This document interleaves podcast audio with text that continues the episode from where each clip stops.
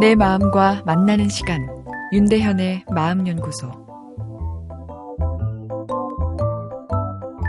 사연 하나 소개해 드리겠습니다. 전 마흔 초반의 주부입니다. 나이가 들다 보니 좋은 일로 축하할 일도 많지만 슬픈 일을 겪고 있는 사람에게 위로의 말을 전할 일도 점점 많아지는데요.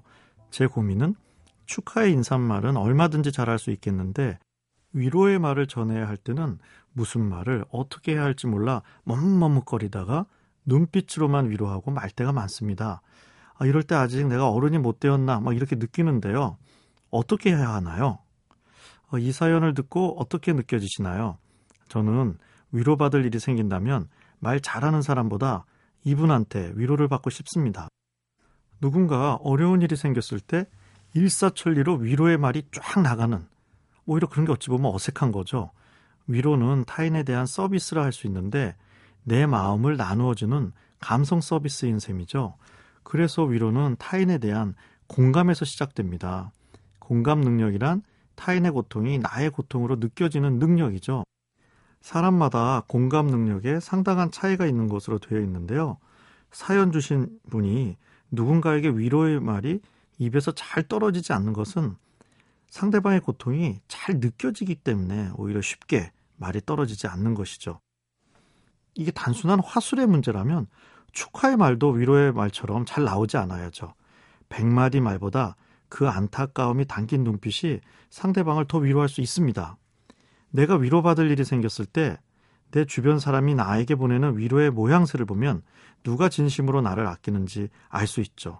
평소 잘 만나지도 않고 별로 친하지도 않은데 내게 안 좋은 일이 생기면 1등으로 전화해서 어떡하냐며 위로의 말을 화려하게 늘어놓는 어, 그런 친구들이 있죠. 그러면서 슬쩍 막 전후 사정을 꼬치꼬치 묻습니다.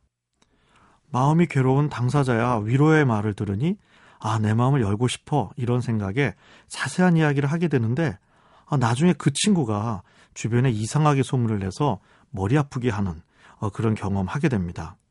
우리에겐 타인의 고통을 위로하려는 이타적 유전자와 경쟁을 통한 생존을 이끌어 나가는 유전자가 함께 모여 있죠. 사람들은 친구에게 어려움이 찾아올 때 위로도 하지만 동시에 상대적 우월감을 얻는 심리도 함께 보입니다. 앞에 친구, 위로도 슬쩍해서 자신의 이타적 행복감도 채우고 주변에 좀 조심하지 그 친구 그럴 줄 알았어. 이렇게 이야기하며 상대적 우월감도 죄책감 없이 편히 느끼는 거죠. 상대방의 고통에 진심으로 공감하면 말이 잘 나오지 않습니다. 그리고 말을 할 수 있어도 안 하는 것이 더 배려인 것이죠.